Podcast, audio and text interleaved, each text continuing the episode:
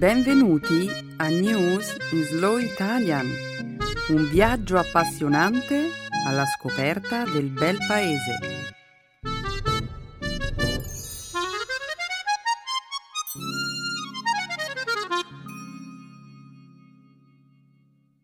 Oggi è giovedì 7 febbraio 2013. Benvenuti al nostro programma settimanale News in Slow Italian. Un saluto a tutti i nostri ascoltatori. Ciao Alberto, come stai, amico mio? Benissimo. Mi sono divertito un sacco a guardare il Super Bowl con i miei amici domenica scorsa. È stata una grande partita. Hai fatto una festa per il Super Bowl? No, non c'è stata una festa da me. Io e alcuni altri amici ci siamo incontrati da un'altra parte per guardare la partita. Ti sei divertito? Oh sì, solo che uh, adesso ho bisogno di andare in palestra ogni sera per bruciare tutte le calorie che ho accumulato durante la partita. Mm? Sai, le patatine, la birra, la pizza, le ali di pollo. Povero Alberto, che pena mi fai.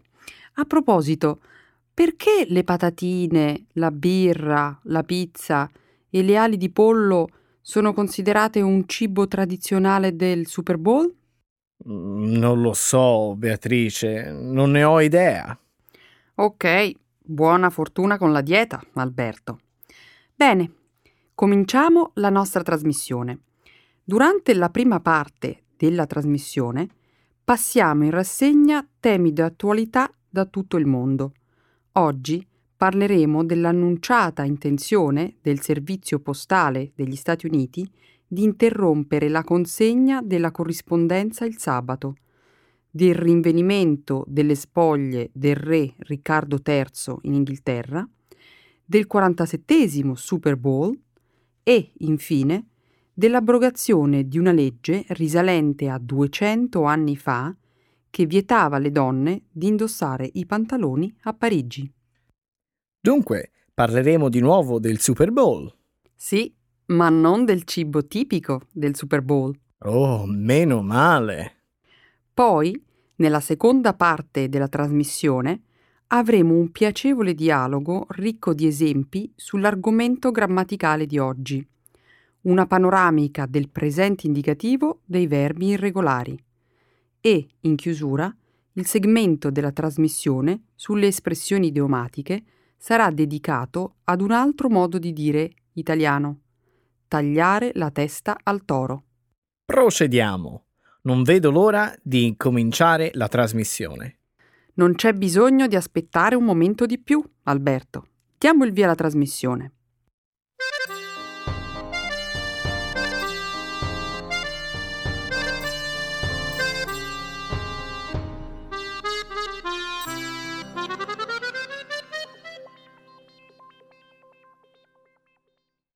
Le poste degli Stati Uniti aboliscano il servizio postale del sabato. Mercoledì scorso le poste degli Stati Uniti hanno annunciato l'intenzione di interrompere il servizio di consegna e raccolta di lettere e posta prioritaria del sabato, a partire dal 5 agosto. Le poste prevedono di risparmiare 2 miliardi di dollari l'anno Tuttavia, si tratta di un risparmio minimo rispetto alla perdita di 16 miliardi di dollari che il servizio postale ha riportato nel 2012. Tale cambiamento avrà un impatto su 22,500.000 22,500.000 posti di lavoro, ha affermato Patrick Donahue, direttore generale e amministratore delegato delle poste. Donahue intende evitare i licenziamenti eliminando le ore di lavoro straordinario con l'utilizzo di un maggior numero di lavoratori a tempo parziale. Nel 2005 il servizio postale non registrava alcun indebitamento. La svolta cruciale nel sistema postale si è verificata nel 2006, quando il Congresso degli Stati Uniti ha esatto che il servizio postale prefinanziasse i piani di assistenza sanitaria dei futuri pensionati. Da allora il servizio postale ha preso in prestito miliardi di dollari dai contribuenti per compensare il deficit. Allo stesso tempo, i progressi tecnologici hanno determinato un calo nell'uso della posta prioritaria, a cui la maggior parte dei consumatori si avvale per pagare le bollette e rimanere in contatto. È triste, Beatrice, ma le consegne postali del sabato erano già state abolite in precedenza. Davvero? Sì, furono interrotte temporaneamente in alcune città nel 1947. 1947. E poi di nuovo, su scala nazionale, nel 1957. Entrambe le volte per problemi di bilancio. Ma poi il servizio venne ripristinato. Grazie alle proteste pubbliche.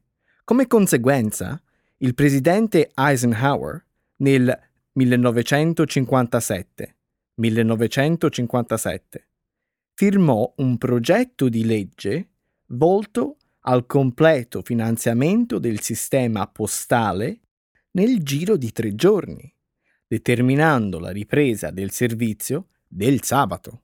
Ma, come ho ricordato leggendo la notizia, il servizio postale prevede di risparmiare 2 miliardi di dollari l'anno.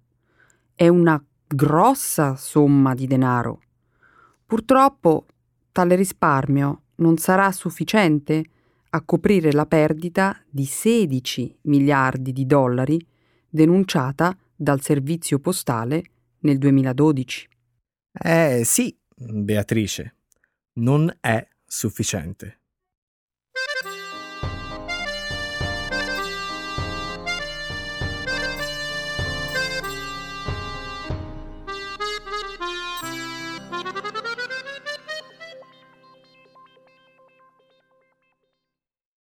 I resti di re Riccardo III sono stati trovati. Lunedì degli scienziati britannici hanno annunciato che uno scheletro trovato durante uno scavo archeologico a Leicester, Inghilterra centrale, era quello di re Riccardo III. Lo scheletro è stato scoperto lo scorso settembre tra i resti sepolti sotto un parcheggio. Il test del DNA ha confermato che i resti umani trovati appartengono al re Riccardo III. Il DNA estratto dalle ossa è stato messo a confronto e riportato un risultato positivo con due discendenti viventi della sorella di Riccardo, Anna di York. Altre prove, tra cui ferite in battaglia e segni di scoliosi, sono state trovate durante la ricerca. Lo scheletro mostra che Riccardo III ha incontrato una morte violenta. Ci sono 10 ferite, 8 alla testa e 2 al corpo. Riccardo III è stato ucciso nella battaglia di Bosworth Field nel 1000 485 1485 dove ha combattuto Enrico Tudor, il quale era tornato da 14 anni di esilio in Francia per reclamare il trono. L'esercito di Riccardo era più grande, ma non riuscì a sconfiggere il nemico. Questa battaglia è considerata una delle più influenti combattuta sul suolo inglese ed una che è stata drammatizzata da Shakespeare. Dopo la sconfitta di Riccardo, Enrico cominciò l'inizio della dinastia Tudor, che durò per più di un secolo. Che scoperta affascinante! Sono sicuro che ci saranno molte teorie sul tipo di persona che Riccardo III era veramente. Quindi stai dubitando dell'interpretazione shakespeariana di Riccardo? Un cattivo storpio che ha ucciso tutti quelli nel mezzo tra lui e il trono? Chi dice un cavallo, un cavallo, do via il mio regno per un cavallo, in un appello disperato per sfuggire al suo destino. Sì. Ebbene, alcuni storici dicono Riccardo era un re assetato di potere, che ha ucciso membri della famiglia reale per salire al trono. Riccardo ha anche imprigionato i suoi due nipoti. Dopo pochi mesi che Riccardo era al trono, i due nipoti scomparirono. Probabilmente Riccardo li aveva uccisi. Allora sei d'accordo con la rappresentazione shakespeariana di Riccardo? Shakespeare è nato circa 80 anni dopo la morte di Riccardo e ha scritto durante la dinastia dei Tudor. Quindi può essere che il cattivo Riccardo è una finzione diffusa da Enrico Tudor. Come campagna di pubblica relazione? Mm, come idea ha senso. Qualsiasi sia il caso, Beatrice, è una grande scoperta trovare i resti del re Riccardo III dopo più di 500 anni.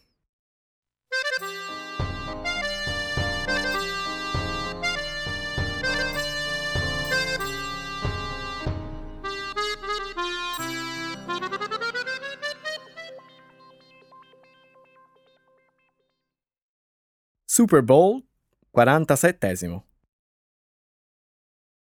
Domenica scorsa milioni di americani appassionati di football hanno guardato la partita finale della stagione, il Super Bowl 47.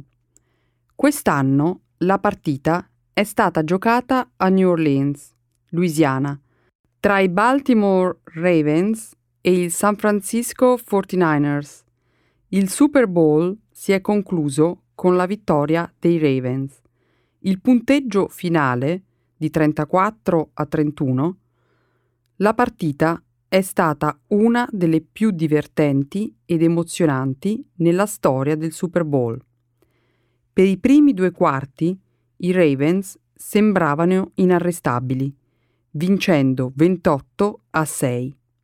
Ma poi metà delle luci del Superdome persero elettricità.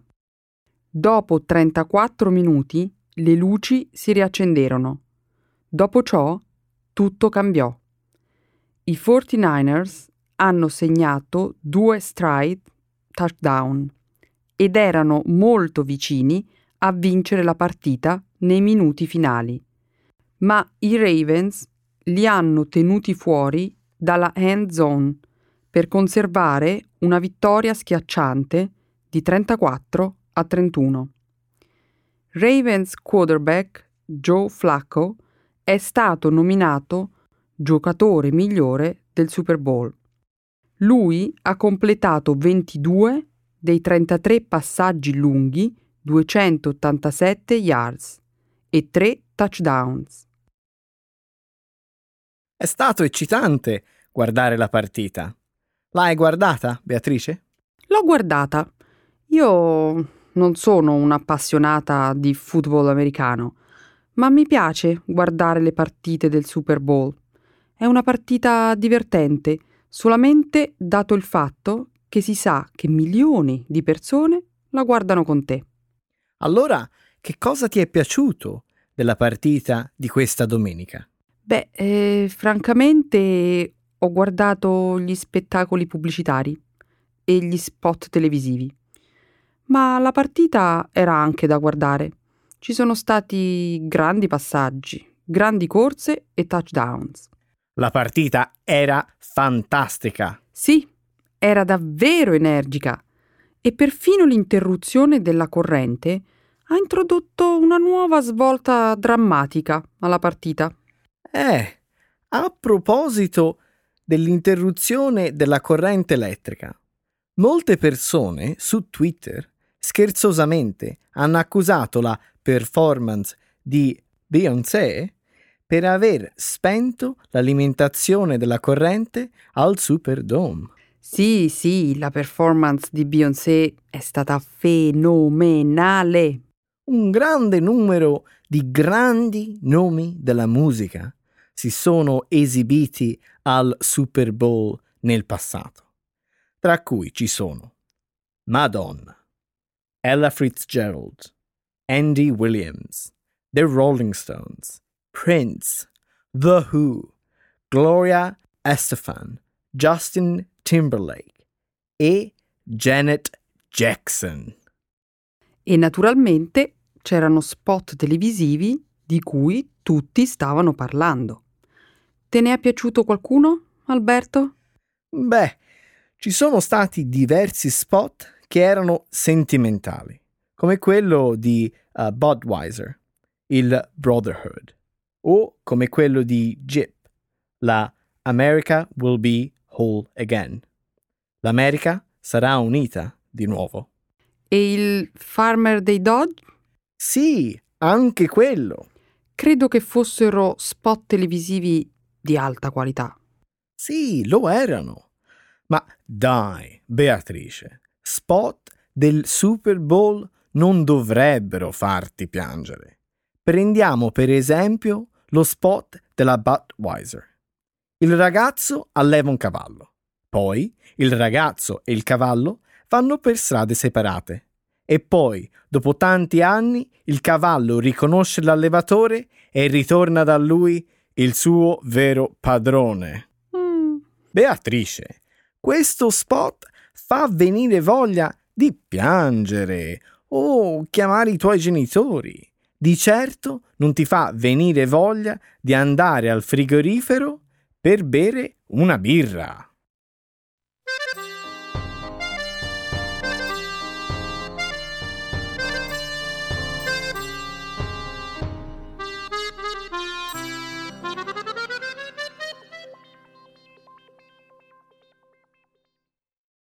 Le francesi ora possono indossare i pantaloni a Parigi.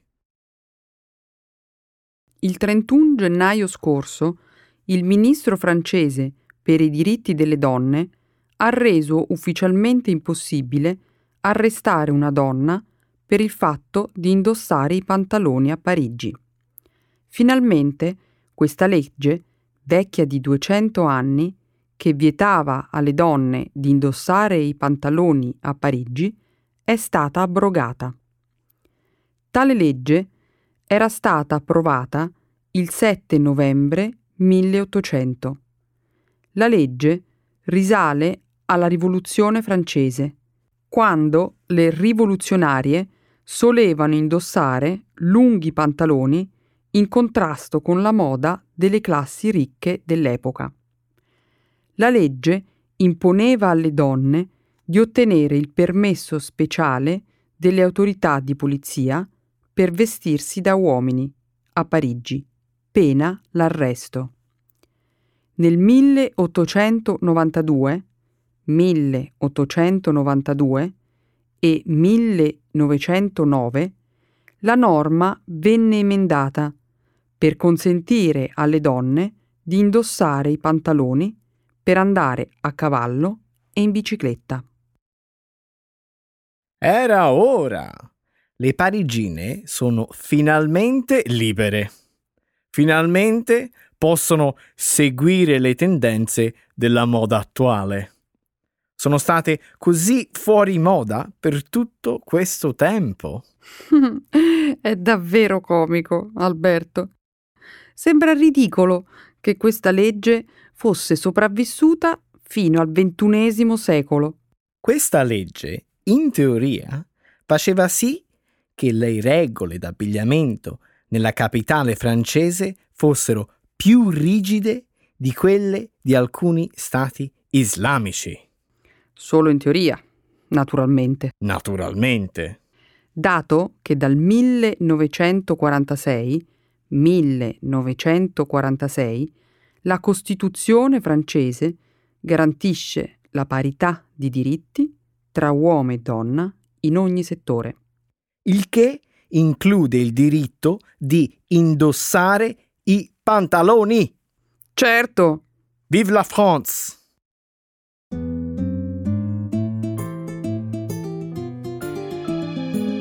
Adesso la grammatica. Per capire le regole di una lingua poetica.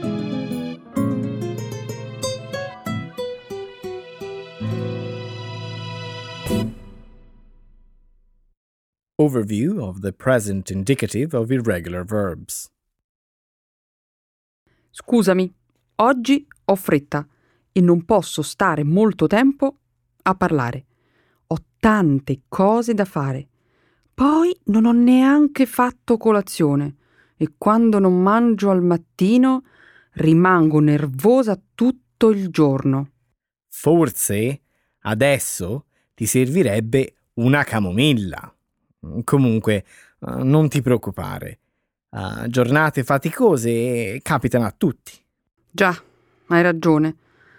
Ci vuole soltanto un po' di tempo e poi il mio umore migliorirà con il passare delle ore. Posso chiederti come mai sei così impegnata oggi? Mm, non mi ci far pensare, altrimenti sto male. Posso aiutarti in qualche modo? Se vuoi, più tardi potresti farmi compagnia. Domani ho una festa di compleanno e devo incontrarmi con degli amici per comprare un regalo per la festeggiata. Pensavo di comprarle un orologio. Mm, sai che non vado pazzo per le compere. Oggi, però, posso fare un'eccezione, visto che non ho nulla da fare. Così mi piaci. Vedrai che ci divertiremo. Ti presenterò i miei amici e vedrai, sono simpaticissimi. Poi pensavo di invitare tutti a cena a casa mia. Vieni anche tu?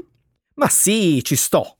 Poi sai che mi devi sempre chiamare quando ti metti ai fornelli. Ottimo! Il problema adesso è che non so cosa cucinare. Tu cosa suggerisci? Io? Non, non so. Uh, sono un disastro in cucina ma un esperto di cibo quando mi metti il piatto a tavola. Che ne pensi se cuciniamo un piatto semplice? Purtroppo non mi sono organizzata prima e ho soltanto il tempo di passare dal supermercato e comprare gli ingredienti necessari per preparare qualcosa di veloce. Piatto semplice e veloce. Mm. Che ne dici di cucinare la pasta con il pesto alla genovese, dobbiamo comprare soltanto del basilico, aglio, olio extravergine di oliva, pinoli e parmigiano reggiano. Frulliamo il tutto ed il piatto è pronto. Certo, potrebbe essere un'idea, ma non sono molto convinto. Non so se a tutti piace l'idea di mangiare il pesto soprattutto se c'è l'aglio. Dialogare dopo sarebbe un po' un problema. Mm, hai ragione. Che ne pensi allora di cucinare la pasta alla matriciana? La tipica pasta della tradizione romana, che prevede cipolla, salsa di pomodoro, guanciale, pecorino romano e del peperoncino. Non è male come idea. Spero che a tutti piaccia il peperoncino. Mm, mi metti in crisi, Alberto. Che ne dici allora di mettere a tavola un tagliere di formaggi e salumi? Soltanto questo? Uffa! Saresti tu la persona che dovrebbe darmi una mano nel decidere?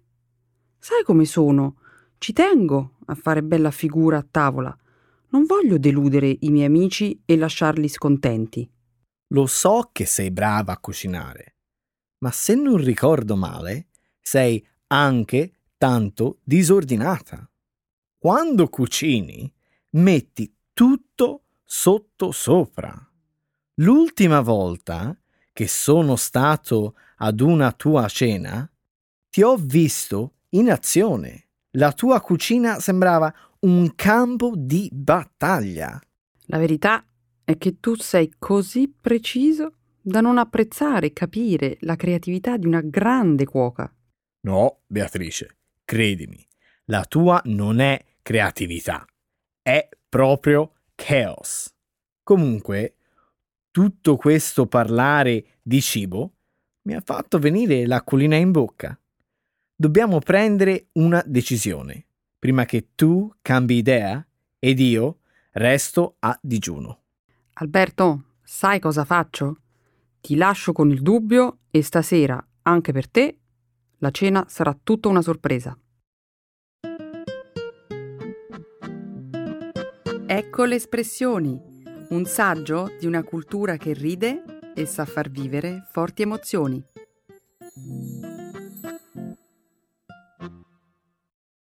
Tagliare la testa al toro. To settle things once and for all. Allora, com'è andata con il tuo esame di diritto? È stata dura, ma ce l'ho fatta a superarlo. Adesso mi sento davvero più tranquilla e ho voglia di prendermi qualche giorno di vacanza. Io vado a Venezia per il carnevale con i miei amici. Ti va di venire con noi? Mm, non so. È una bella idea, ma mi sento un po' stanca. Poi dobbiamo alzarci presto per prendere il treno. A pensarci bene, è da molto tempo che voglio andare a Venezia per il carnevale. Mm, non so. Beatrice, non essere sempre così indecisa. Taglia la testa al toro e scegli. Uffa, non è mica facile prendere una decisione. Starsene a casa sdraiata a letto tutta la domenica oppure passare una giornata frenetica tra tanta gente?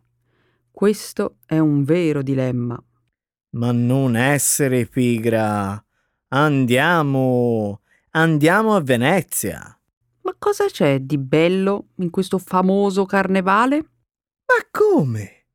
È uno dei più conosciuti e famosi carnevali del pianeta. Persone di tutto il mondo si riversano nella città per danzare e divertirsi. Ci sono stato l'anno scorso ed era una festa divertentissima. Dai, dai, raccontami un po' allora. Forse saprai convincermi e riuscirò a prendere una decisione e come dici tu, a tagliare la testa al toro. Ascolta. Sono andato a trovare un'amica che vive lì e lei mi ha portato in piazza San Marco, che è la piazza principale. C'era tantissima gente che passava, scherzava, rideva e ballava. Noi abbiamo avuto l'idea di portare con noi un piccolo tavolino pieno di colori. E indovina un po', ci siamo messi a fare disegni e colorare il volto della gente che passava. Mmm, divertente. Ma c'era qualcuno vestito in maschera? Praticamente tutti. Per il carnevale a Venezia molti indossano maschere e costumi del Settecento. L'epoca in cui Venezia era chiamata la Serenissima e dominava il commercio tra Occidente e Oriente. Epoca in cui spopolava Casanova il grande seduttore della storia. Dopo di me, naturalmente. Mm, spiritoso, il mio caro Alberto Casanova. Allora, che ne dici? Andiamo? Ti direi di sì, ma sono indecisa, perché se proprio devo alzarmi presto per prendere il treno, preferirei andare a festeggiare il carnevale ad Ivrea, in Piemonte. Ivrea? Sì, la conosco. È forse il posto dove si svolge quella festa un po' pazza, dove la gente usa dei berretti rossi e si tira addosso le arance. Proprio quella è una grande tradizione per tutti gli abitanti sin dal Medioevo e si festeggia con sfilate dei costumi antichi, sbanderiatori dei diversi rioni, carri con cavalli, tanta musica come hai detto tu, con la famosa guerra delle arance.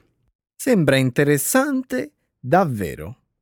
E molto divertente. Mi ha davvero incuriosito questa storia. Allora, andiamo? Non so, sono indeciso. Ecco, sei sempre il solito indeciso. Bisogna tagliare la testa al toro e fare una scelta.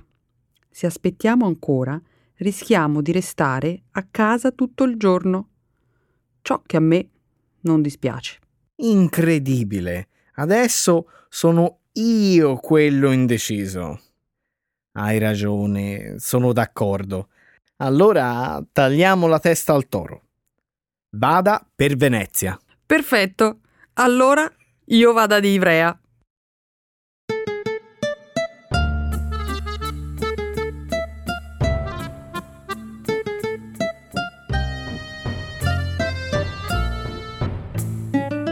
Grazie per ascoltarci anche questa settimana. Grazie a tutti i nostri ascoltatori, è sempre un piacere stare con voi. Ciao a tutti. Ciao ciao, alla prossima!